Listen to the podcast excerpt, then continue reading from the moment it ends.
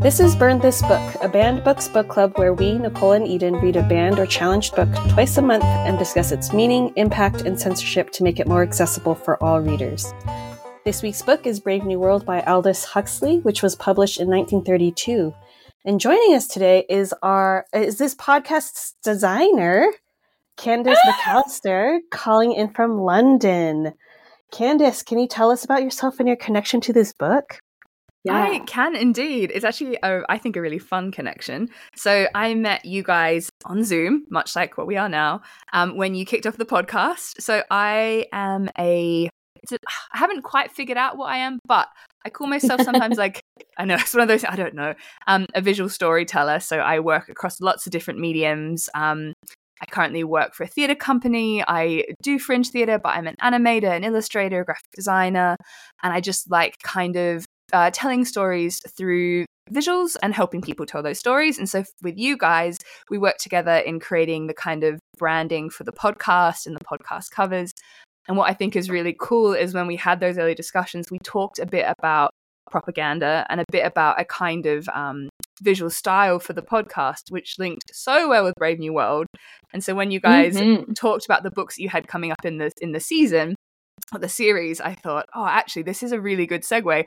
I am no authority on 1930s sci-fi, but I really like sci-fi, and I've read a lot of it, and I'm really into it. It is like I feel like if I was a on Who Wants to Be a Millionaire, it would be my specialist subject. Again, I will preface this: zero authority, zero degrees, zero like papers, just a passion, just, just a, passion. a fan.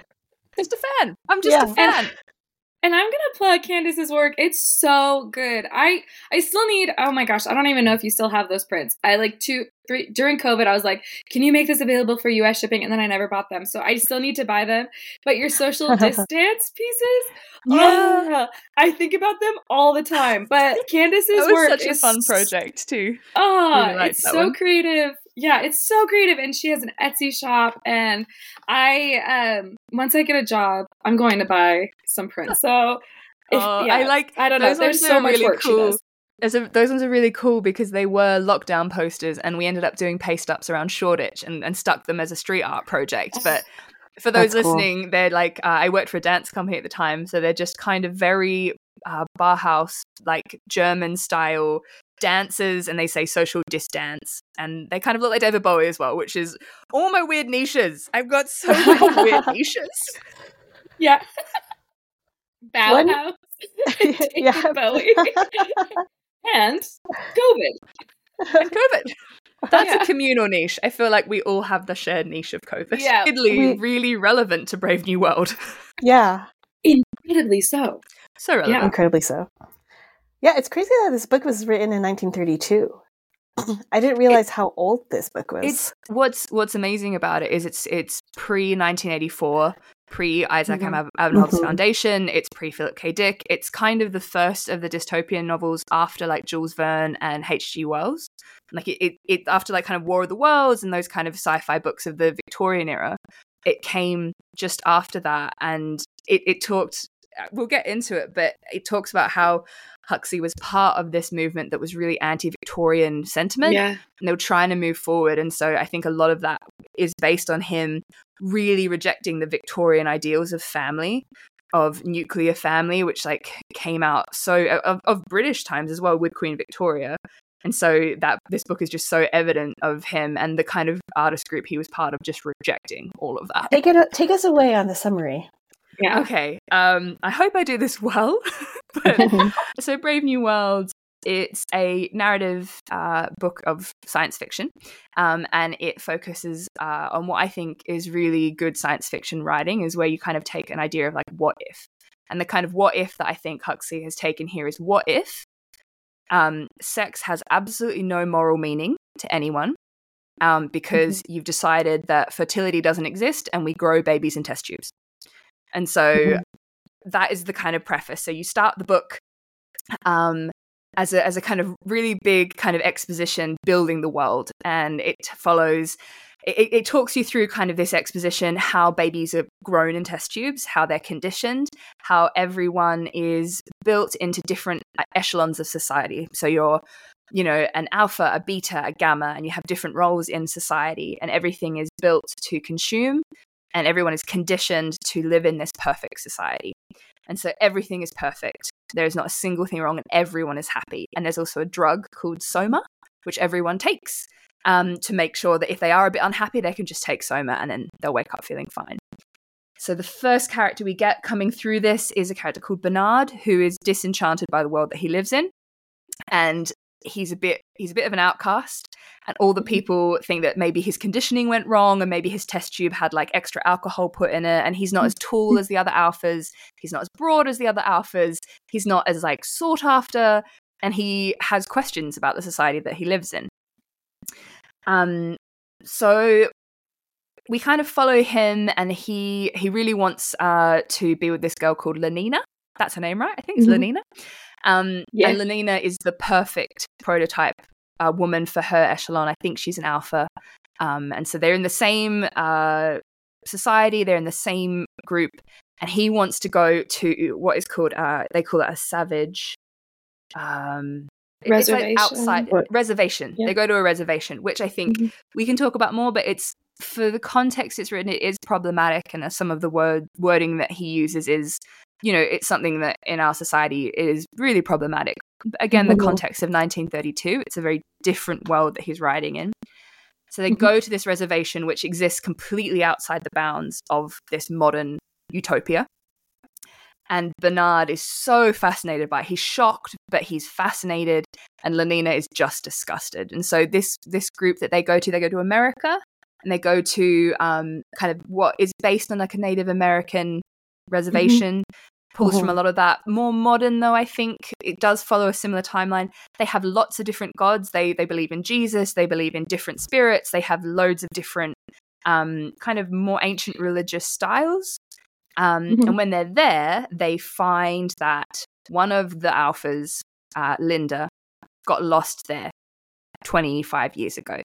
And she had to assimilate into this society that she did not belong and her morals did not line up with this society. She has a child, which is so taboo in the book. Like anything to do with mothers, fathers, children, it's that yeah. they call it pornography. Like anything like that is horrific and disgusting. So she has a natural child. The natural child grows up, and his name is John. John. That's right. I, was yeah. like, really, I was like, James, David. Yeah. It's a really. she has John. And then Bernard gets in his head to take John back to civilization as an experiment and to prove that he has some kind of worth in society. So he takes mm-hmm. John back. And I don't know if you put spoilers in here, but it kind of. Oh, we do spoilers. spoilers. The spoilers. whole thing is spoilers, so, yeah. Yeah, long story short, John doesn't assimilate well. He tries to live in the society of this utopia, but he does have religion, he does have art, and he has a lot of different values in this society and so he ends up um he ends up isolating himself from the society and then he ends up um committing suicide so yeah. or dying by suicide. So he he yeah. ends his life at the end of the book. Um and bernard is shipped off to a colony where all the rebels live and uh lenina lives the rest of her life as an alpha and that is that is the story. I think that was it. Is Absolutely. that a right summary? I hope that yeah, makes sense to everyone. I think that yeah. was wonderful summary. Absolutely. I think something that um, I want to add is, which is interesting, the names that um, that is his name pronounced Aldous? Aldous? I don't know. Aldous? That's such yeah. Aldous, Aldous, Aldous? Mr. Huxley, the author. Uh-huh. Um, the way the names he chose are so interesting to me because Bernard's last name was Marx. Uh-huh. We know mm-hmm. Karl Marx um, mm-hmm. was an eight, uh, 19th century, you know, philosopher, economist, and um, so clearly he would have been in this realm uh, of thought for Mr. Huxley. Uh-huh. um, and he was an outsider. And Bernard's whole thing is that he rejects society so much in the first half of the book that he's considered antisocial um, because he doesn't want to sleep with everybody. And that's like a big part of society is you have to have sexual intimacy with as many people as possible. That's pro-social behavior, according to them. And it starts young as like children.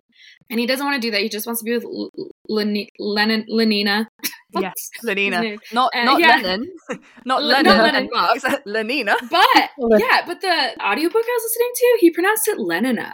So Oh, I did hear I that know. too. Yeah, He had like an old Yeah. school, old school English accent, very Mhm. posh.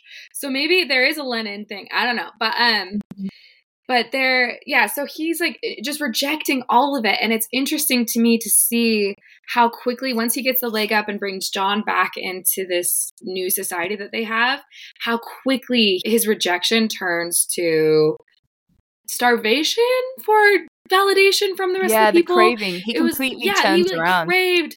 He Yeah. and he loves his power. He loves being in that new space. And he, you see him like completely denying all the things that he was upset about before. It was such a false rejection. It was just because he wasn't popular. It was all And it's- ego driven. His rejection was, Yeah, and not it's actually really- morally driven. it's really fascinating when you look at the kind Yeah. of there's I would say there's four well there's maybe five characters that that show traits of an outsider. You start with Bernard and then he has a friend Helmholtz. his name yes, that's it, Helmholtz. So he yeah, he's the friend who visually fits into society yeah, and morally fits into society but he Yeah. also have he has questions so he he very much fits all the tropes he's handsome he's tall he's an alpha he can get along with society but he's really interested i think in literature and he's Yeah. a writer and so he has these outsider qualities too but displays them different to bernard who is visually Mhm. different and who doesn't fit in. And then there's john who is also really different from the society that he lives in. Mhm. he's an outsider. He doesn't fit in. And then his mother linda is very visually wrong in all worlds. She doesn't fit in Mhm. literally anywhere whereas john comes back to modern society and everyone thinks he's very handsome and tall and attractive. Yeah, his mum comes back and they're literally freaking out because she's oh Yeah. not um, and so you, it's just interesting how each of the kind of it's almost like the book is in three parts and each of the outsiders have a different motive and a different plot as they go through Mhm. um, and you're right bernard like just completely flips around he gets the social status and he loves it he Mhm. loves it Mhm. um, Yeah. which is interesting And he It is uses. John to to like he steps on John in order to do that because he's like, Yeah. look what Yeah. I brought. Look at how look. Take a look at my freak show, quote unquote. yeah. Mhm. Very King Kong. It was very similar. Like the whole time, I was like, "This is the Very same story as King P.T. Kong." P.T. John- Barnum. Yeah, Totally. yeah. John is very much um, King Kong, and yeah. the filmmaker person who brings King Kong back to New York was very much Bernard, who was like completely ostracized from the film industry, and then he brings him back, and he creates the monster, and Lenin, Lenina is the is the girl who seduces distress. him back in. Yeah, so that was interesting. And another thing I want to point out before we get too deep into it is time is measured based off of when um, Henry Ford uh, made the first Model T. So they always say after Ford, it has been 634 years after Ford, and w- instead of Mhm. saying like God as like a exclamation, they say Ford, and um, Which so is- and they Ford have- becomes they have the Yeah. sharing sharing T tower, and they don't do make the sign of the cross; they make the sign of the T, and they've they've switched Yeah. everything out, Mhm. which is really similar to um Isaac Av- Avanov's book Foundation. He switches it all out to space, so they'll say, "Oh my space," and they have a totally Yeah. different language system for for religion, which is I think he obviously was super inspired by Brave New World, which I think is really cool. Cool. for sure they'd have to be. But it's cool because it's it's so technology focused and i i was mirroring that to today of like with ai and everything and how that's transformed my work as a writer and how ceos look at me and don't look at me anymore. But you know and the creative industry and how it is being transformed by ai is interesting because i feel like um, aldous huxley was definitely making a statement about what happens when technology fixes all of our problems and we Mhm. no longer can be part of it and even making ford god and the Mhm. start of like real creation for the society is So really I- interesting to me I have this Yeah. quote from uh, Yeah. Huxley that I thought was amazing. I only found it like in the last couple of hours, but he was speaking on BBC, I think in the 60s. So quite Yeah. like a good 30 years. It's uh, post war, post, it's kind of like after they've even spent Sputnik up, like it's a proper retrospect. But he said that technology was made for man, but not man for technology, oh which I think Yeah. is really interesting and i think that that is this huge comment as well and, and what he talks a lot about in his um, follow-up novel to brave new world which he published in 1950 uh, 9 58 Whoa. yeah, Yeah, it's, it's interesting. 1958 or 59 um he he talks in depth about overpopulation and how and death control and birth control and so in brave new world it's pre the pill which is Yeah. so interesting and it has it has this whole system of contraception for women um whereas he talks about death control being that they also control death in brave new world like they, there is quite a, a they talk about a very distinct expiry date for people and they condition Mhm. children into thinking that death is fine and it's just Mhm. extraordinarily okay um whereas Terry he the talks Giver. about Yep. yeah Very yeah yeah good. um, he talks about in his follow up about how we have paracetamol and clean water in so much of the world, which is extending people's lives, but we are repopulating the earth faster than that, and we keep uh, the overpopulation of the planet is going to get out of control. I just that actually scared me more than Brave New World as you think about climate change. I was Yeah. like, wow, this is Mhm. 1959. 1959. What is Yeah. going on? Mhm. I just thought it was yeah, Yeah. really, really interesting. But I digress. Back to whatever we were actually talking about. Well, it's interesting that he was thinking about that stuff because I read that his dad was a biologist and his siblings were all scientists, and he was supposed to go down that track and he didn't. And so I, I also think it's interesting how we see him blending these ideas that a biologist would be concerned about. Yeah, Another thing I was thinking that I find really fascinating when he is talking about because I think now I could be wrong. He talks about eugenics, and is that like genetic control of Yeah. people? Yeah. Oh, baby. We got to watch Gattaca, Candice. Yes, yeah. I love Gattaca.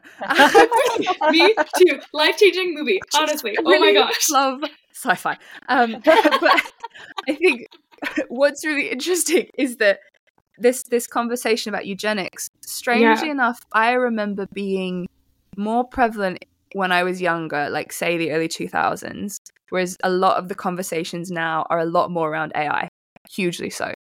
As we're talking about, and like it's almost like no one really talks about eugenics any like i remember they did when they were like when i was a kid for whatever reason there was a lot of talk about it and i think it was something to do with like hollywood and genes and things like that and it was Mhm. like this I feel that way too. think, yeah.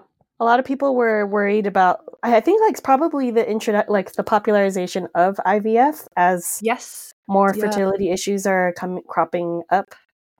Mhm. Um, and so I think more traditional people who are more science averse are like, well, what now? You can like just control whether or not your kids have brown eyes or blue eyes, or yeah. I think as well uh, something that so the, the the version of the book I have has a forward by Margaret Atwood, which I Mm, think yes. is so wonderful in so many ways because obviously Handmaid's Tale deals with very similar issues in a different way. It's it's a lot Mhm. about fertility.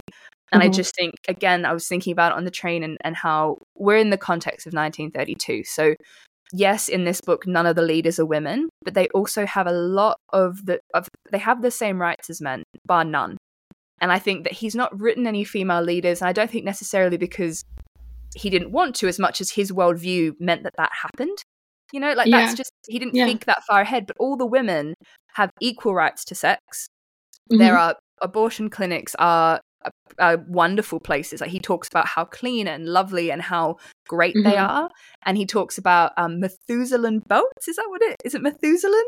they, they have like big contraception packs. I just think it's Yeah. interesting how how he writes the female characters in the book. And yeah. what Margaret Atwood said was a similar thing that was like it never explicitly states that n- that homosexuality isn't around in the book. He just doesn't write about it because the Yeah. the phrase is that everyone can have everyone. And he Mhm. only writes from a heterosexual lens, but I have a feeling he maybe he I don't know, but he probably was heterosexual and he probably wrote from that lens. Yeah. But I think what's interesting is when you think about IVF and you think about modern families and you think about, you know, same sex couples who do have, you know, IVF children and the, the political and religious thoughts that go around that whole process Mhm. is also just really fascinating. And I think that is probably more of the discussion we hear is about adoption rights for, you know, queer people. in general, Mhm. Yeah, that's true. which is yeah That's probably bigger of the discussion than you can choose if your baby has brown eyes. It's more like a Yeah, hang on, Yeah. yeah. Definitely. what's, what's natural, it's not natural, and all these things. So that's yeah. Yeah. an interesting thing that he didn't really touch on. But again, I think in the context he wouldn't have. He just wasn't living at that time. Yeah. Mhm. You know? Definitely. That's I know. interesting. I feel like uh, in today's atmosphere with with talking about abortion and and IVF and all of that, and a woman's worth is in what she is able to carry. You know, um, IVF kind of eliminates that from the discussion, or like as a point for Mm. that side to be like, oh, like a woman's worth is like whether or not she can have children. It's like, well, what about all of these women who like we have crops of fertility issues these days, and Mhm. do, does that make them less of a woman? So that Mhm. that's an interesting thing of Aldous Huxley is like ahead of his time, but also just just But- the the imagination that he had of Mm. just like oh like this is Which- where we could go. Which, which, uh, I want to ask a question to you guys, and this is something. So I, you know, I read it and I read up on a lot of things, but I didn't read about why it was banned, and I have good like thoughts on why. But do you guys have Yeah. any more information that you can educate me on about why it was banned? Because I have a feeling we've touched on a lot of the issues of why. I don't know. I didn't look it up either, but I have Yep. a feeling I know why too. I think Um, it's yeah. Oh, were you gonna answer that, Nicolle? no, I wasn't. I well, I think it's the children being encouraged to to be To um, sex and- sexually playful with one another. okay, That's Is is that- part of why. And I also think the suicide at the end, and Okay. I think drugs, drug culture. I don't Yep. know. And uh, probably which, also which like the Huxley anti. got really into. Really? Huxley got really. I think I am pretty sure he got is quite into psychedelics later in his life. I'm I think sure that that's true, yeah. so interesting because it feels like he's he's critiquing all these things, but Yeah. from what you're saying, it also sounds like he was actually really pro technology, pro uh, anti nuclear, oh, pro anti. Anti nuclear family, but it feels like he's critiquing. So maybe he's just critiquing the extremes of his own community. I I don't think know. so, it's yeah. interesting though, because I would read it like, oh, he clearly likes the nuclear family. He likes Mm. he Mhm. likes being um feeling all the things and not using drugs to to numb. Well, and so that's really yeah. fascinating what you're saying. I like my mind is blown. But I guess you can't limit an author on living their lives doing Yeah. their thing. This is what this is what Margaret Atwood says at the end of her essay. okay. Is she asked two questions, but the the second question she asked, "Does the book still stand up as a good text?" And she says, "Yes, she thinks it does." And the second one Yeah. is, "Do you think that it is a good or a bad version of society?" And she kind of answers and says, "Dear reader, oh. this rests with you. Look in the mirror. Do you see Lenina Crowne looking back at you, or do you see John the. Savage? If you're a human being, you'll be seeing something of both." Because we've always Mhm. wanted it both ways. We wish to be as Mm. the careless gods lying around on Olympus, eternally beautiful, having sex and being entertained by the anguish of others. And at the same time, we want to be those anguished others because we believe with John that life has meaning beyond the play with the senses and that immediate gratification will never be enough. Mm, Which I just think is so fascinating. yeah. Ooh. It's just She's such a, such a I great writer, that. isn't she? Like, listen to it. Ah, just so she essay. should good. win Yeah. an award. Oh, Margaret. Uh, she should publish something sometime. she should you write know? something. Yeah, She's really good at it. Yeah. Write something. Ugh, So I read this along with Spark Notes because I was having a tough time with the posh yeah. accent. I was like, this is Lenina, Bernard, this is too Bernard, yeah, Bennett. Lenina, Bennett. Lenina, and, And Bernard. Like, okay, I'm like, uh, like th- this is this is like sleep cast stories, you know, on Headspace. I'm just like, I'm no, so it's so tired, like comforting. so comforting. So I was just like, I know. A would zone out, accent. and then I would That's like, I thought is so soothing. but yeah. So I kept I kept on having to read Spark Notes, and um, the thing that they po- pointed out was that uh, the main theme is the incom- incompatibility of happiness and truth, and like I, I think that is a great, like Margaret Atwood's quote. Those 2 Mhm. characters are kind of embodiments of like Lenina was all about pursuing just happiness, and John was about truth. Like he he's coming at it from the perspective of art and like history Yeah. and Shakespeare. Um, he quotes a lot from The Tempest and Brave New World is a quote from Miranda. uh, yeah, from Miranda. And um, and he chooses. He chooses at the end. I wish. I think he, he has a big discussion at the end of the book with uh, Mustafa Mond, who is the world Mhm. controller at this point. Mhm. And what's interesting about his character is he is completely woke in a sense in this world. Like Yeah. eyes wide open. He's he, aware. like he is Uh-huh. absolutely aware of what he's doing. And he has a really reasonable and if not long and maybe a little bit windy uh conversation. He has Very this discussion. Sleep past. It's Sleep yeah, it's it, I, I did like you I was reading you were audiobooking, but as reading I was Yeah. really dozing he, he says something like um, they they end up giving people VPS treatment, which is Mhm. where they regularly once a month we flood the whole system with adrenaline. It's complete psychological equivalent of fear and rage, all the tonic effects of murdering Desmonda, uh, Desdemonda and being murdered by Othello without any of the Mhm. inconvenience. And John says, "But I like the inconvenience." And the controller says, "Well, we don't. We prefer to do things comfortably." And then John says, But I don't want comfort. I want God. I want poetry. I want real danger. I want freedom. I want goodness. I want sin. Um, and then he replies and says, In fact, you're claiming the right to be unhappy. And Mhm. John says, All right, then I'm claiming the right to be unhappy. Mhm. And it, Mhm. it's it is that whole discussion that they have. Yeah, and he goes, he well, you'll grow old and ugly and impotent. You'll have syphilis and cancer. You'll have the right to have too little to be eat, to be lousy, to live in constant apprehension of what may happen tomorrow. The right to catch ty- typhoid, to be tortured by unspeakable pains of every kind. And John ends up saying, "No, I want them all." And I think that is that discussion, and I think it's a very biblical discussion too of yeah, of can you have yeah like can you Mhm. have pleasure without pain can you Yeah. have joy without sadness and Yeah. like i think that that is part of the human condition that he writes about is like well no unfortunately Mhm. And it is interesting because it it kind of if we're going to use a biblical allusion, it's kind of saying that this Eden that was created was created out of technology, out of Mhm. uh, forward thinking, out of capitalism, which is Mhm. also a very Marxist idea. Is that capitalism is a necessary evil because it will create the conditions in which humans can be creative and technology will do the labor that we don't want to do and it'll give us time to organize as a whole world and um, eventually have that revolution you know? But it is interesting if we're going to like and i'm going to attach marx i don't know if aldous huxley was like yes bernard bernard bernard Marx, that's an illusion. It is interesting because that is a Garden of Eden made out of technology, but it's still not enough because John eventually has to leave it. And we see him leave this Eden that's created. And Mustafa Mond, the controller, he knows all of these things. He's very much playing God in that he knows these things, but he's also choosing what's best for his people. And he can send him to ice. To Iceland, wasn't that the place where all the rebels go? yeah And there's a few they go to Bernard iceland and and the other ones go to like spain Yeah, yeah, which is also an interesting statement by Aldous Yeah, yeah. Yeah. New Mexico.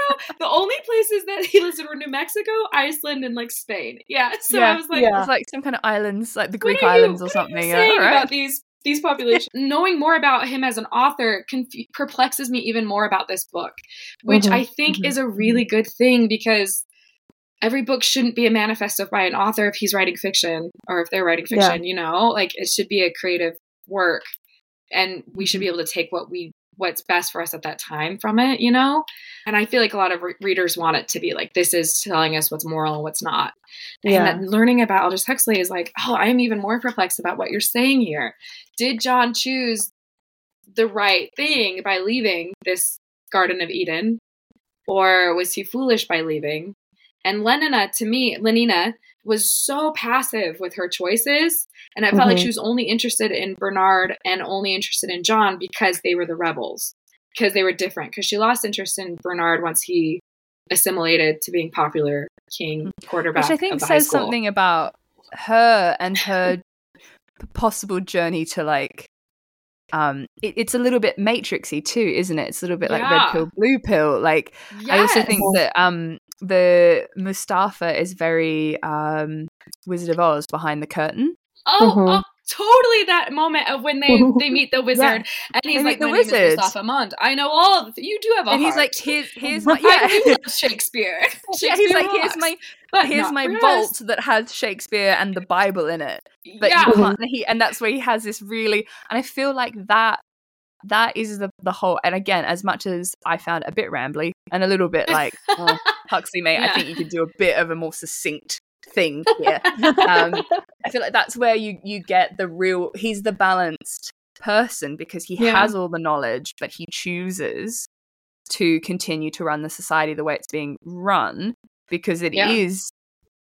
Yeah. I mean it is sustainable hmm yeah. and not in the not in the environmental way because everything is made for consumption and like the whole it's we have make do and mend but the one in there is like uh like new is is groove or something it's like they've got like different like Yeah. everything Like rhymes It's like- mantras, or- yeah. Why- yeah. yeah, if like- it's torn, throw it away. New is good. New is yeah yeah they they, they have all these things like kind just, just like that. yeah like yeah it's kind of to buy new things and Yeah.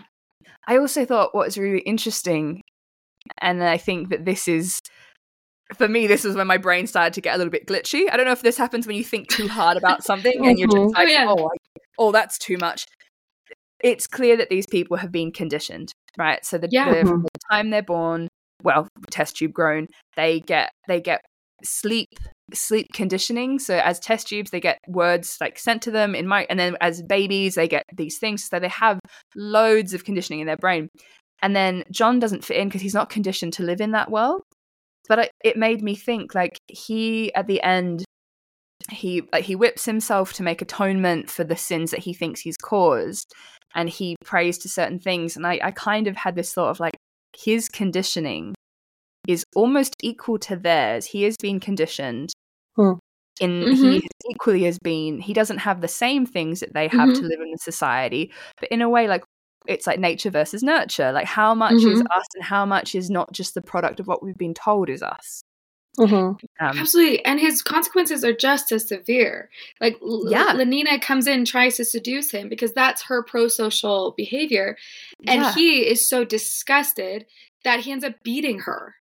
Mhm. Um, you Yep. know, and so his consequences, the, the intensity of which he feels when he's breaking his moral rules, which were brought upon by his community to the point where they, his community in New Mexico, outcasted his mother for her when she brought in her social norms. Um, like there's really serious consequences, and Mhm. we, yeah, it's not like he can think Yeah. for himself. It's like, oh no, immediately that was wrong. My reaction is to do this. Mhm. There's no pause between him feeling No, shame none. and then beating her and blaming her. Mhm. Yeah. So there's a lot of this sexism too, which is like, Mhm. oh, And I think it's also commentary on John. colonization as well. Like hugely them coming into New Mexico eh, or John going into their society of just Mhm. like, this is wrong. It's like, what is Yeah. wrong? Like Yeah. the, Yeah. the relativity and that's what I like. That's what I like about it, and I think that's what I learned. So I read it for the first time five years ago, Yeah. um, and I read it at the same time that I read *Handmaid's Tale* and *Do Androids Dream of Electric Sheep*. Um, I did a couple Mhm. of sci-fi ones that that's a that season. doozy. like, I love that. like. I love that one as well. I can tell you all about that one. Um, but I think I think that's what it taught me the first time I read it, and what my takeaway for this was as well is that you don't know where other people are coming from, either culturally or um, anything. Like you, and I think it, it shapes how you interact with people, and you can see here there's a level of empathy that is missing from everyone on every side Yeah. Like John refuses to understand how the, the new world works. yeah. And Bernard and Lenina are just disgusted by the other world. Like that neither party goes, hang on a minute. Nah, maybe I should like try and see it from their perspective. Maybe I should Yeah. understand more. And I think that, you know, when you do talk about it from the lens of like colonization, it's just like any kind of people that are, are other. It's like just Mhm. just think twice before you judge someone's whatever as much as it's a hopeless book that is the hope i gain from it is yeah maybe Mhm. next time i cast some kind of judgment about someone else for their strange choice go well that choice probably came from a whole bunch of different things Yeah. We weren't conditioned in test tubes, but we were conditioned, like I've been conditioned for the last 31 years in Yeah. to think one way or another. Mhm. Exactly. We all have. We all Mhm. have. Yeah. Um, something I was thinking about too, and uh, along with the IVF conversation earlier, not to like totally circle back, but um, is the level of control though, and seeing who's in power and who gets to control because they control who's in which echelon. They're also controlling in the fact that they're noticing who's sleeping with who, how often they are um, with each other, and which children are not participating in these r- rituals, who's participating in the orgy, who's participating in this, who's doing their job at work, what are they writing? Like, there's such an intense level of control in this new world. And um, there's interestingly on a micro level on the reservation but even then the new world is controlling that. I mean they're having people fly in and watch the people living in, on the reservation like a human zoo and they can go visit it and stay at a resort and go like just watch and do like tours and stuff like that. Like they're still enclosed.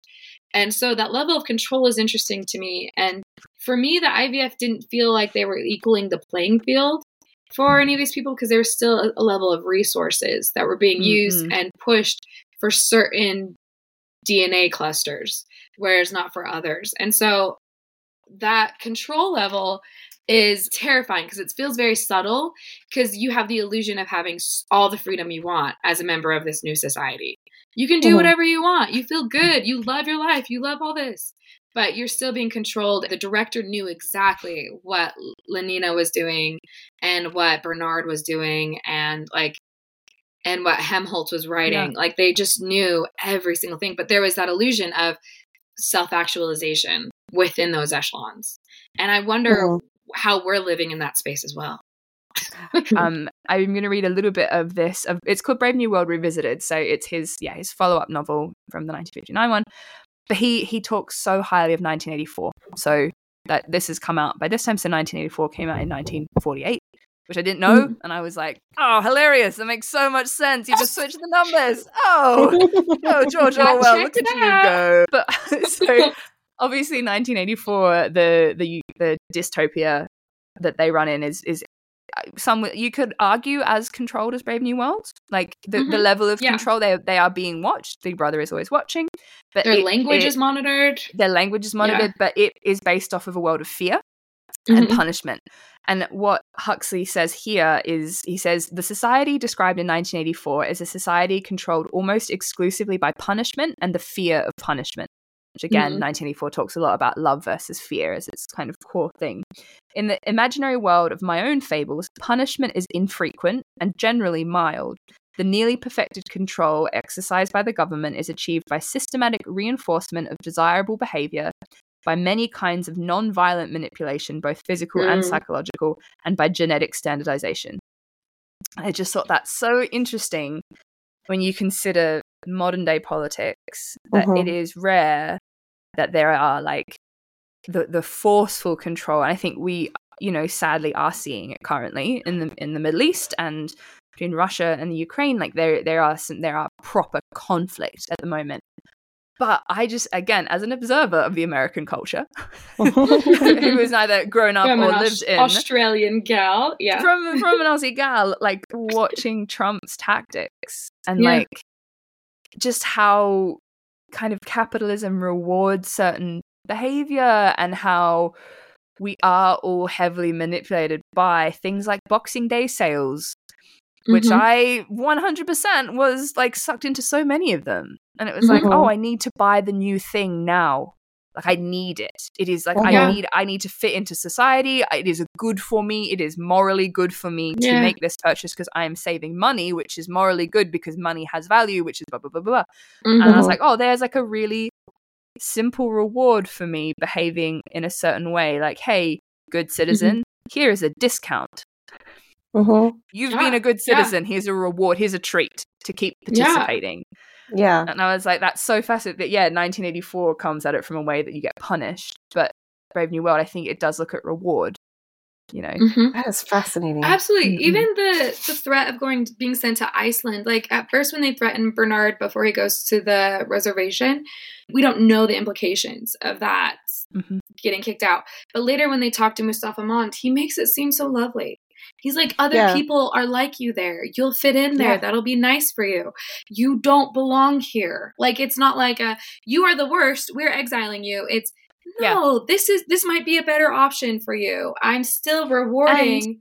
I'm still Yeah. giving you Mhm. pledge. I'm not giving you fear. They, but he's still controlling the, the entire atmosphere. Like he's playing his game of chess with a lot of that benevolence, like false benevolence, Mhm. you know, because it's like, Yeah, because I mean, maybe what are the options? There was, there was no other option. Yeah, maybe. I mean, to be fair, um, the friend is super chill wherever he goes. He's going to some bio- biology retreat or something, and he's like, "Yeah, go on then." yeah, Again, Helmholtz is like, as long as I can write. yeah, he's like, "Yeah, I can. I'm a room of one's own. He really Yeah, collapsed. Uh-huh. I think it's interesting. They don't, they don't ask Bernard or Helmholtz to change, which I think is interesting. Like they don't go, you need to change. You need to denounce your gods. You need to, um, you know, like in in 1984. And again, correct me if I'm wrong, but from memory, there's rats, there's a cage, there's uh, fear versus love, and it's like if you Yeah. just say you don't love her, and like they try to for they force him to change his mind. Whereas these lads, they're like, ah, nah, you don't want to stay around. You can go. Yeah. Like, we're not we're gonna we're not gonna make you change. We're not gonna make you fit into society, and we're not gonna make you do this. We're gonna say, "Soz, you're out. Yeah, Mhm. You don't fit." yeah.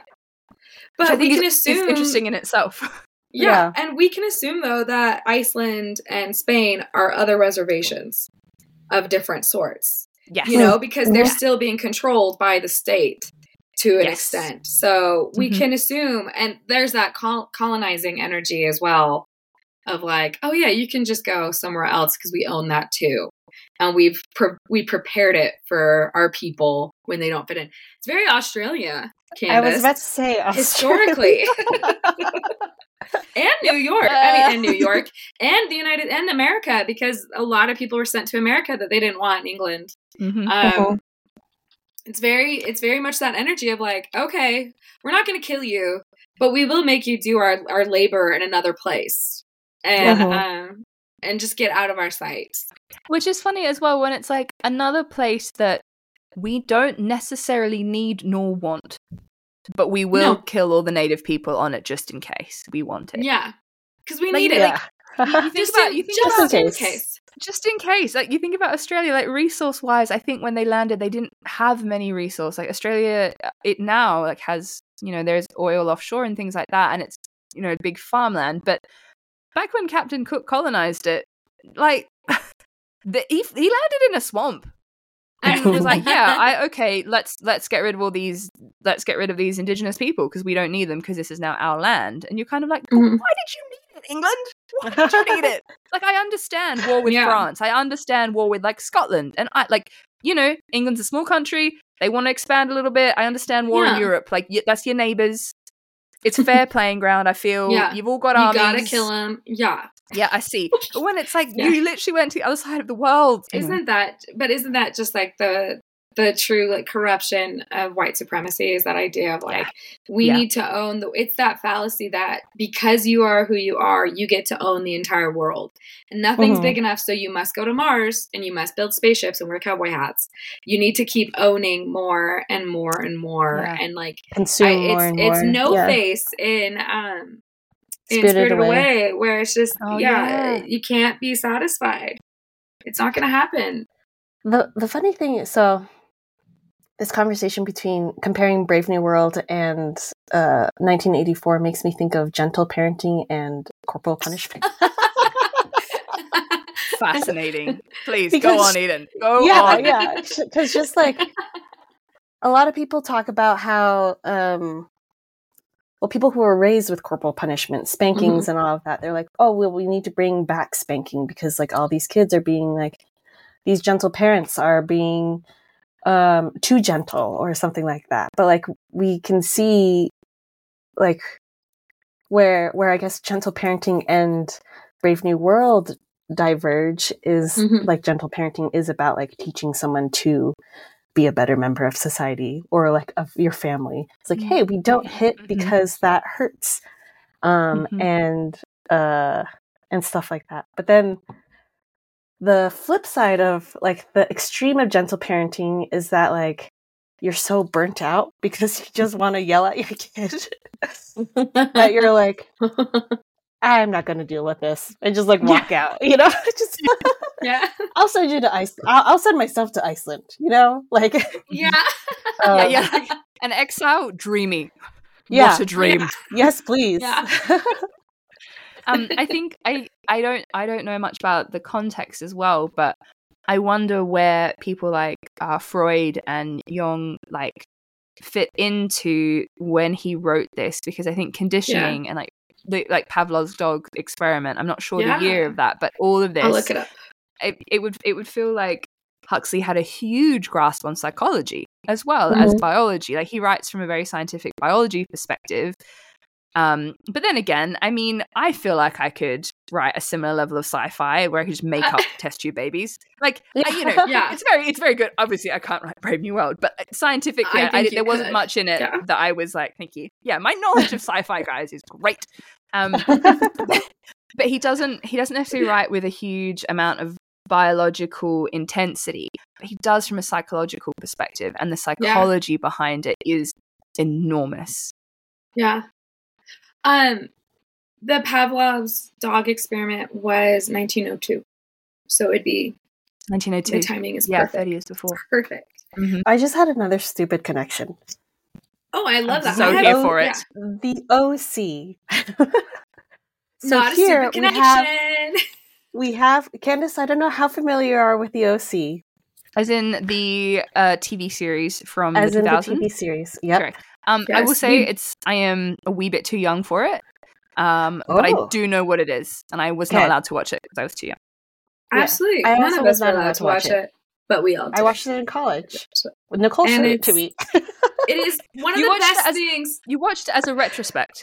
Yes. Yeah. Yes. Honestly, though, it is one of the best. It is so important, Candice. I will. I just there's so yeah. much to say. Okay, go ahead, Edith. Incredible, incredible. Okay, hit me, I, I hit me with the like OC. Maybe yeah. subconsciously, Josh Schwartz, the the the showrunner, might have like had Brave New World in his mind, or like Brave New World is just like hitting all the all the tropes of like a a, a quote unquote utopian society, super yeah. wealthy Orange County. Mm-hmm. There's a someone who doesn't fit in, Seth Cohen, Bernard Marx um, and then all these like unattainable women who were raised it, not women they're high school girls. Unattainable high school girls who they are like women uh, who um, were were raised in this society and then yeah. you have the outsider john who is um, ryan. oh my gosh ryan atwood. Mm-hmm. so there you go. There's my other yeah, stupid connection. so watch the oc and you get the brave new world I feel like we've, we've, managed to get references to so many things here. It's great. Uh-huh. It's like just everything links back to Brave New World. It's fine. um, but I will say, I think that something you you clicked on too with that, Eden, is is wealth. And I think mm, that mm-hmm. when we're talking about that time mm-hmm. between World War One and World War Two, when this book was written, um, we are like we're in a Great Depression in Europe, in America, in the 1930s and it does seem at that point and as someone who's been on like a lot of social services because I've been laid off and it's really hard I've never felt more controlled and more monitored by our system and more stressed yeah. out about it and it has really shown me that freedom really does come through wealth in in the way our systems are built and mm-hmm. I think that mm-hmm. that's an interesting thing because you see the community that Mustafa Mond has helped control is a wealthy community. They're just flying helicopters whenever they want to. Um, when we talk about IVF, it's a wealthy man's game. You can't like uh-huh. people who don't have the money because it's you know can't participate in that. Like all yeah. of these things, this entire world is is funded by these resources that somehow this world has, and um, and it allows people not to have to feel anything. They get a- away with it, and not necessarily get away with it because again, I think Huxley, from everything we understand about him, was a wealthy man to begin with. I yeah. think he sounds like to be where he was and be able to be a writer in the 30s. You can't exactly yeah. be a you know, like I mean, um, so the narrative fixes very much on the wealthy area of society, but it does explain that there are lower echelons of societies that, Mhm. that do what we would call working class jobs like they they are working on the factory Yeah. lines they are making the things but they've conditioned they've been conditioned to love it and not have aspiration and Yeah. not want to rise above their station like that's what they've been conditioned Yeah. into doing they say oh thank goodness i'm not an alpha they have to think so hard and Yeah, thank it's such a heavy goodness all i have to do it's yeah what a burden like thank goodness Yeah. all i have to do is put cogs in this wheel Yeah. I love putting cogs in this wheel. What a great day. And then they're conditioned into loving being outside but hating the country. So they go to play golf and spend money and buy all the equipment but hate being in the country so they come home and it, it's it's just fascinating that yeah. the world is very wealthy but it still does rely on people Mhm. doing the rubbish jobs. yeah. Yeah. Mhm. And isn't that such a luxury to believe that people who are without privilege love it? Like, it wouldn't almost that be feels- the best life to think like, oh, Yeah. everyone that doesn't have what I have, they're so happy. I don't have to feel. Once again, I don't have to feel anything. I don't have to feel that. anything. Yeah. Mhm. It I don't have to almost feel feels anything ever. it feels a little bit like um you know it's like how do we how do we get away with this society being fine it's like oh well they just like their job yeah. but it's also it's also interesting because it's it's the narrative that colonialism i think Mhm. builds on and i think that like the slave trade built on A thousand percent. oh but they but those people they enjoy that work they are yeah. living a this comfortable is good life for them. You know this is good Mhm. like they would they're not smart enough to want Mhm. other jobs and it's They like don't want to be smart enough to They want don't- other jobs. and i think that we Reading would be a burden. yeah we exactly and you kind of like and it, but that's kind of what you know again we have different backgrounds and lived experiences on this call but like as women i think 100 years ago it's kind of that well i wouldn't i don't want to vote i don't want the responsibility of voting Yeah. can you imagine oh that's a man Yeah. that's man's work Mhm. you know Ah. like it's it's that conditioning of like oh i wouldn't want the responsibility.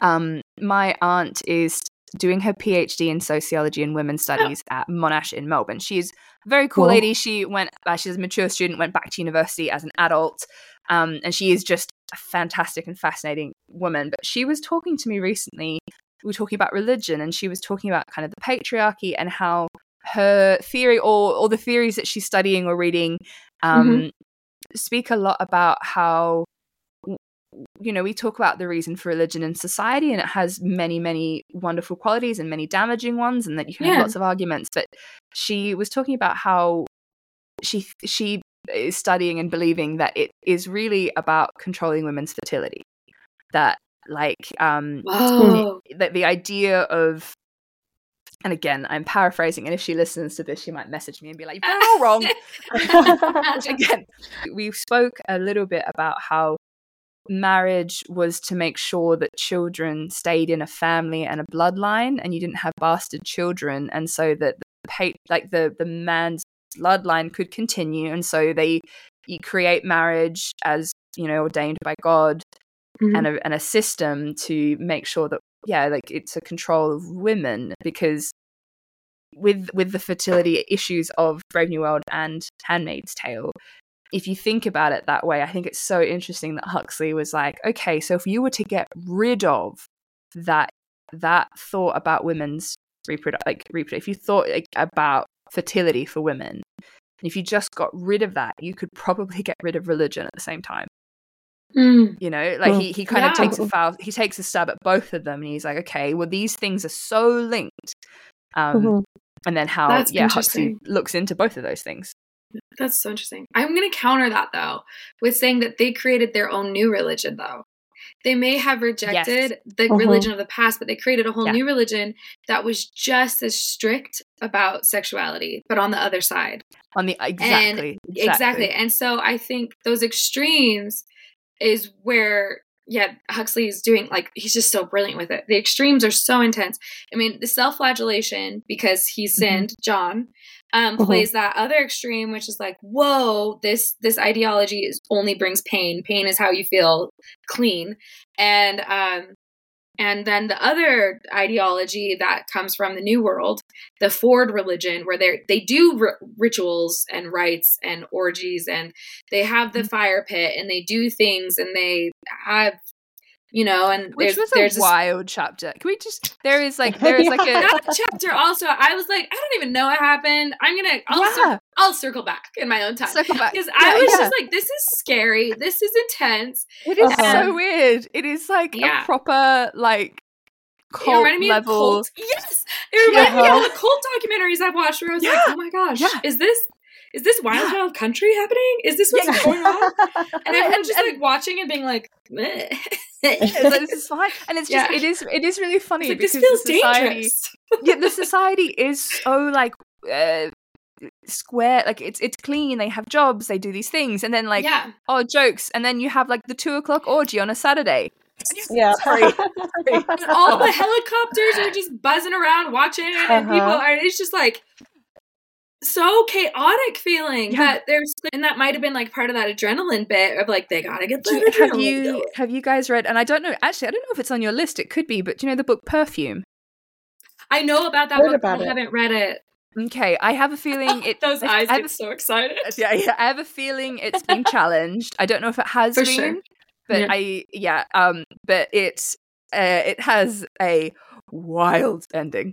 like like I, it will stay with the ending will stay with me forever and ever. It's a it's actually I really think the book is fantastic and I would highly recommend it. Um, okay. it's wonderful, but yeah, the ending. wow. So yeah, I'm not gonna say what happens, but you know, read between the lines. Read between the Um, We're lines. gonna, I'm gonna read it. I'm gonna read it. Yeah, Yeah. I have one question, and it's just a literacy question because I genuinely didn't understand this.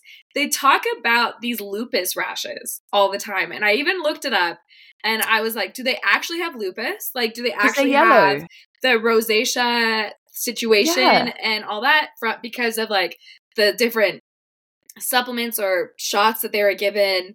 Is that part of the conditioning, or are, is he just talking about the lighting?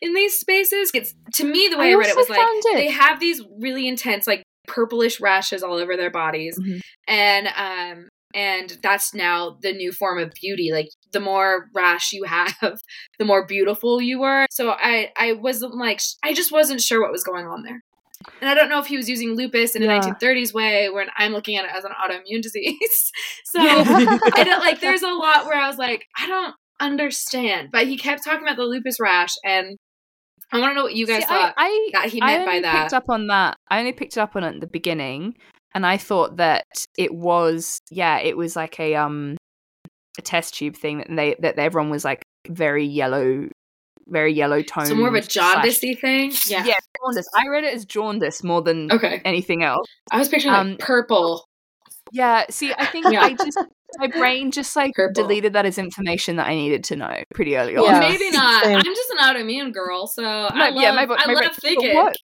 Yeah, you're like I'm there. But what what Yeah. I thought was interesting is he described all the women often as like quite curvy, Mhm. Yeah, like which often, which like which makes you think of fertility.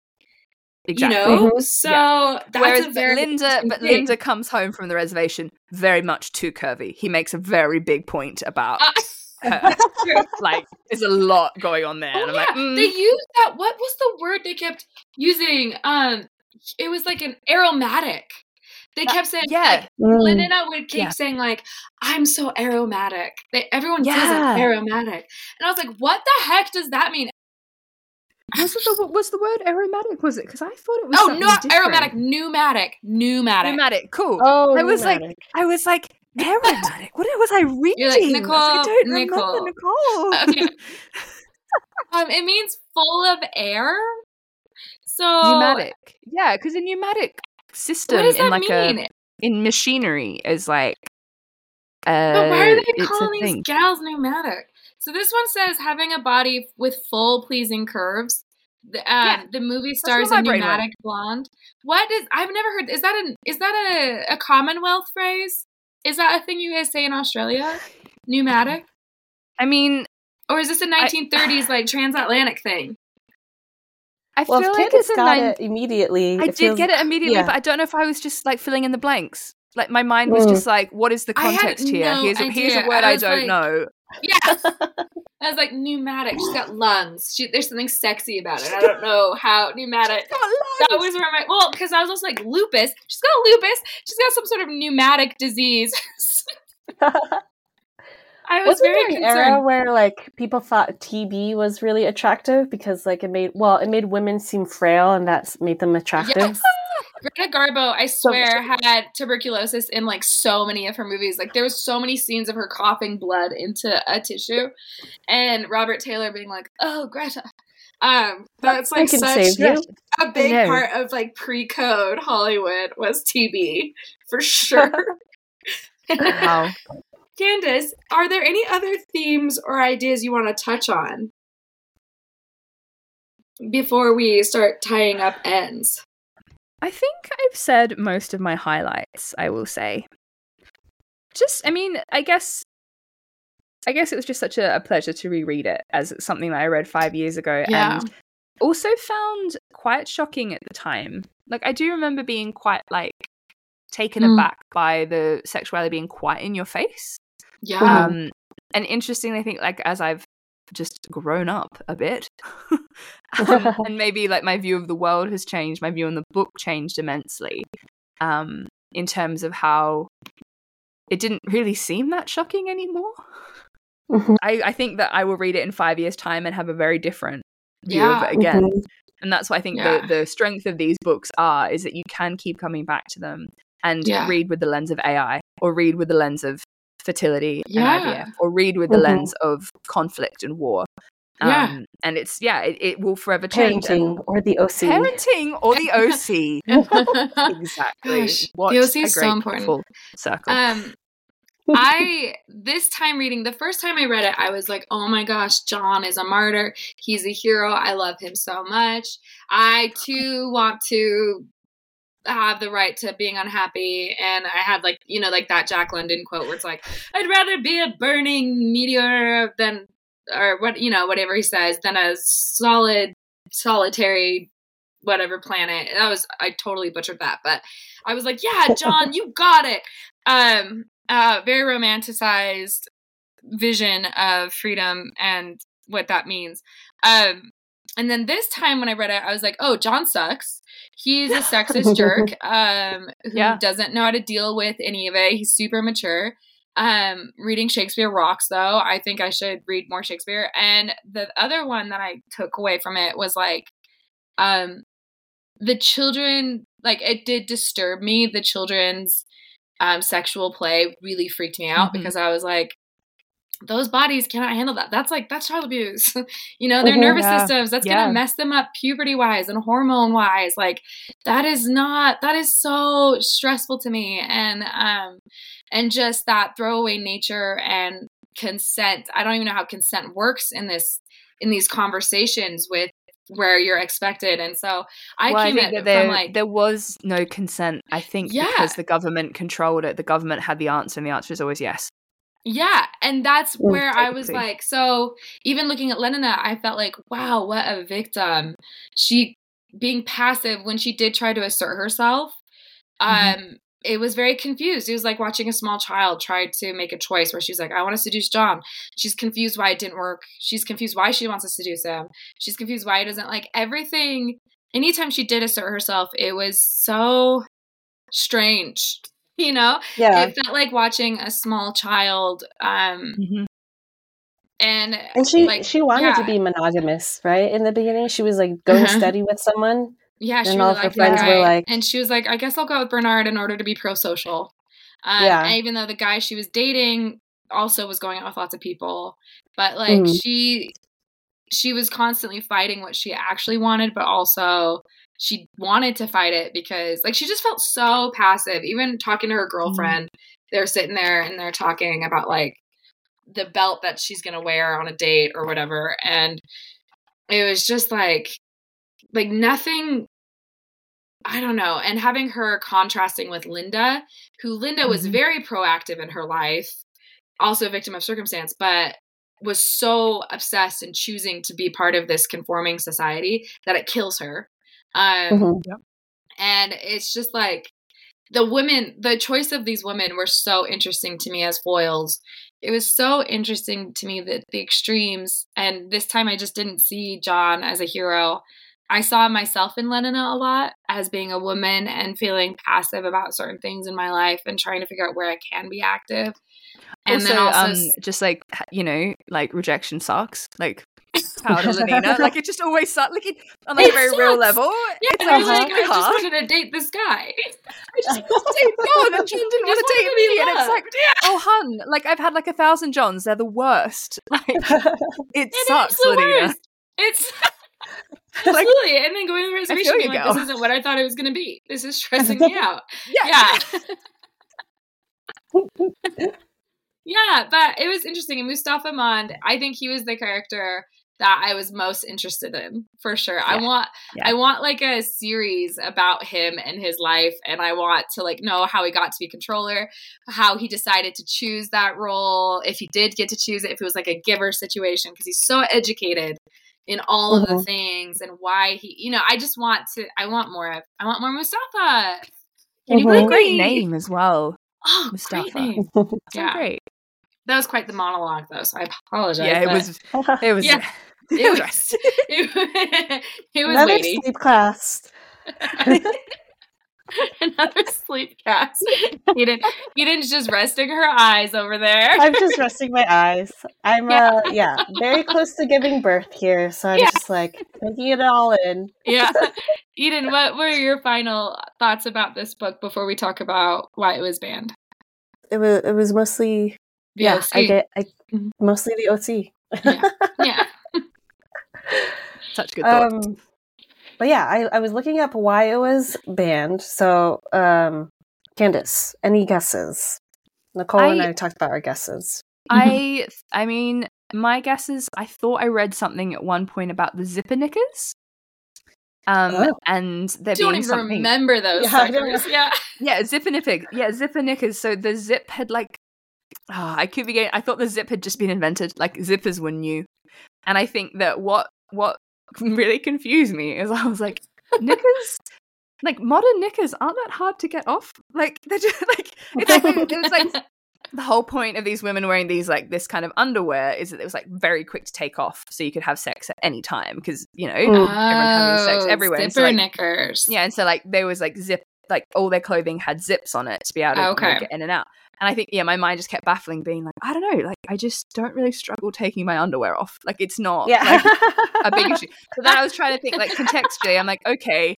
I was like, we are post war, so we are like we've ditched the corset, but maybe we still have like um maybe we still have some kind of suspender belts happening, which means yeah, okay, that is quite difficult. Like maybe Yeah. there is still a Yeah. situation in 1932 You and the zipper knickers, like me and the pneumatic. I know. yeah, yeah.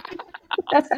I was like, I was just kind of stuck on the like, why is this? Why does he keep talking about zipper knickers like underwear is hard to remove? And then I just had to kind of be like, I think it maybe was hard to remove. I think that if you did have stockings and suspender belts and a girdle, maybe you were still wearing Oh, a, like a, for a girdle back then. So, so I was like, yeah, okay, fair, zipper knickers. And I'm like, but hun, elastic. Like, I don't know when that gets invented, but it's going to change your life. But I have a feeling that zipper knickers are one of the reasons it gets banned. Ooh, I love that. I think historically that's probably a big one. Yeah. Yeah. Mhm. Okay. Great. Mhm. Eden, why is it? Okay, so uh, this is interesting. In 2010 and 2011, so around the time that Nicolle and I graduated high school, I'm not sure when you graduated, Candice, 2012, 2012. Okay, We don't know your school system. How old were you when Yeah, you I don't know. graduate? uh, Yeah. 18. Okay, same, same. Yeah, yeah. um, yeah, it was on the list of the top top 10 most challenged books. It has since dropped into the top 100 for the last couple decades, but well, I wonder if it's just because people haven't that. been reading it. I wonder if that too. You know, if there's just just like got bored of we're it. distracted by Yeah. all the LGBTQ plus books. Yeah, we need Yeah. to ban heart Yeah. stuff, but we've got bigger fish to fry. Yeah. Yep. we have to make sure every book is heterosexual from Yeah. here on out. This one is. We can Yeah, take this off the list. Yeah. The- it doesn't actually list any specific things. It just says um, due to insensitivity, offensive language, nudity, racism, conflict with a religious Mm. viewpoint, and being Mhm. sexually explicit. Um, Yeah. In 1932, it was banned in Ireland for its language and for supposedly being anti-family and anti-religion. Yeah, well, I mean, 19 checks out. um, a Maryland English teacher alleged that he was fired for assigning Brave New World to students and sued for violation of First Amendment rights, but lost both his case and the appeal. And the appeals court said that the book was not the reason for his firing. That's pretty funny. Um, it was banned in India, so this is like globally banned. Mm. Um, book was banned in India in 1967 with Huxley accused of being a pornographer. Mhm. Um, and then the version of Brave New World revisited published in China actually lacks explicit mentions of China itself. But within the US, it's the insensitivity, offensive language, nudity, racism, conflict with Yeah. religion, and sexually explicit. Yeah, I did hate every time he talked about the reservation and used the word savage. It just made me Yeah. Yeah. It was very was- for good reason. yeah. And so, how you, as a young reader, especially, uh, approach that kind of thing. Um, and I think again, I think it is, it is, it felt as a mature reader quite uh, evident what Huxley was doing when he was talking about the reservation. Absolutely. There's You a reason. kind of- and and you can kind of take it for like again, it doesn't excuse it. You don't say, well, it's Mhm. okay because he wrote it in 1932, but you are Mhm. kind of like, I mean, people thought so differently then, and I. He Yeah. seems like the kind of like his writing for then would make sense if it was written today. yeah. And interestingly enough, there is. Have you uh, read up or seen any of the clips from the TV series that was released a few years ago? Oh my gosh, my Oh. ex-boyfriend's ex-girlfriend, her ex-boyfriend is the lead. Stop! Stop, Nicolle. The lead No. of that show? The lead. Not the one from Downton Abbey. Sorry, this is a really important. no, Uh, he's the one that was in Han Solo. Oh, He's the Okay. he's one of those. His lead- boyfriend was in Han Solo? Yeah, he was Han Solo. oh, yeah, yeah, yeah. The Oh. lead guy in it. Oh, Yeah. wow, stop, stop. My ex-boyfriend's ex-girlfriend's ex-boyfriend. Ex-boyfriend. Yeah. So really, you've dated this guy. So Like, I dated him. So we were dating. this is outstanding. Two degrees of separation. I, I bring this up. I bring this up to say, interestingly, it looks like from the clips that I've watched and the trailers, it looks like the reservation has been switched out for a really low socioeconomic kind of modern place in terms of it's Mhm. like like you know people living in slums and but it's like Yeah. racially ambiguous it is Yeah. geographically ambiguous it is just poverty Yeah. um, Mm. which i think tells the story equally as well I think so too. And I Yeah. do think that there's a reason why Huxley used the word savage because he, I think he was being ironic, showing how John makes it very clear that this new civilization, the one in England, um, is actually more of a quote unquote savage place. Um, Mhm. The way that his Yeah. mother died and the way that those uh, like orgies were happening and things like that. So he uses that word at I think to move plot. I don't think it was just like a haphazard choice, but I do think that it's that idea of like the manic pixie dream girl. I think using a reservation and using an indigenous population as a to like you know in that way I think is is very backwards and of that era and um Mhm. and hopefully writers don't do that anymore. yeah and again not defending the decision at all whatsoever Right, right, right, But- right. He talks a lot about in the preface i think his trip to america or his trips to Mhm. america specifically and how it was the contrast of of the american dream of capitalism that he saw in la i think was where he ended Ugh, up or new york yeah. and la where he he was shocked and appalled by it and hated it and so he went back to england where Mm. he where he started writing about it and it, and I think so I think he was already writing with an American lens so it kind of makes sense Yeah. that he was then comparing okay in America what is this Yeah. system yeah. okay well Oh, makes so they have sense. oppressed mostly their indigenous population so we'll Mhm. start with the most reverse of what what they are now kind of thing Oh, and LA, let's be real. If you don't go to LA and come back wanting to read to write a dystopian novel about gratuity and all that kind of stuff, I don't know what you're doing wrong, but Truly, I cannot wait for some like the future Gwyneth Paltrow Goop horror film situation. Like, oh, I cannot great time. wait. Great times. Like again, linking it back to Brave New World, but Goop isn't far off of the weird stuff that happens in there. Like, Uh-huh. you know, it, it's, it's- really yeah. of the same vein of extreme wealth and extreme beauty, and it, Yeah. it's all kind of looped in. Yeah, and The all book- I had an issue with dystopian work until someone laid it out to me. They're like, every dystopian novel grabs one thing and takes it away. Yeah, And what I was like, oh, wild. Like, so 1984, their whole bit is words. So Mhm. it completely changes, it flips words on. And then, like, Brave New World, the one could be like, I don't know, but it, it takes a, a main thing and and just like manipulates the heck out of it and leaves Yeah. everything Well, it else. just And takes I it was takes um it just takes natural birth away. yeah, there you That's go. over- It takes the the family dynamic, I guess. Yeah, And I also think like the like going back to the happiness or truth, it also takes truth away of just like yeah, Mhm. history is history is bunk. Like that was one of their mantras. yeah. Yeah. or just emotion. It takes away human Emotion. emotion. Yeah, Yeah. I'm excited. Okay, I love Yeah. this. Candice, can we just hang out more? Yeah. No! Remember when we're I like, "We know. and grab a coffee, and it's I like, oh, we're here in three different locations in the world. I just like you so much. Gosh. Guys,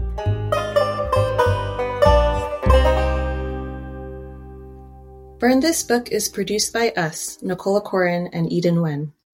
Music by myself, Nicolle, and performed by my dad, Frank.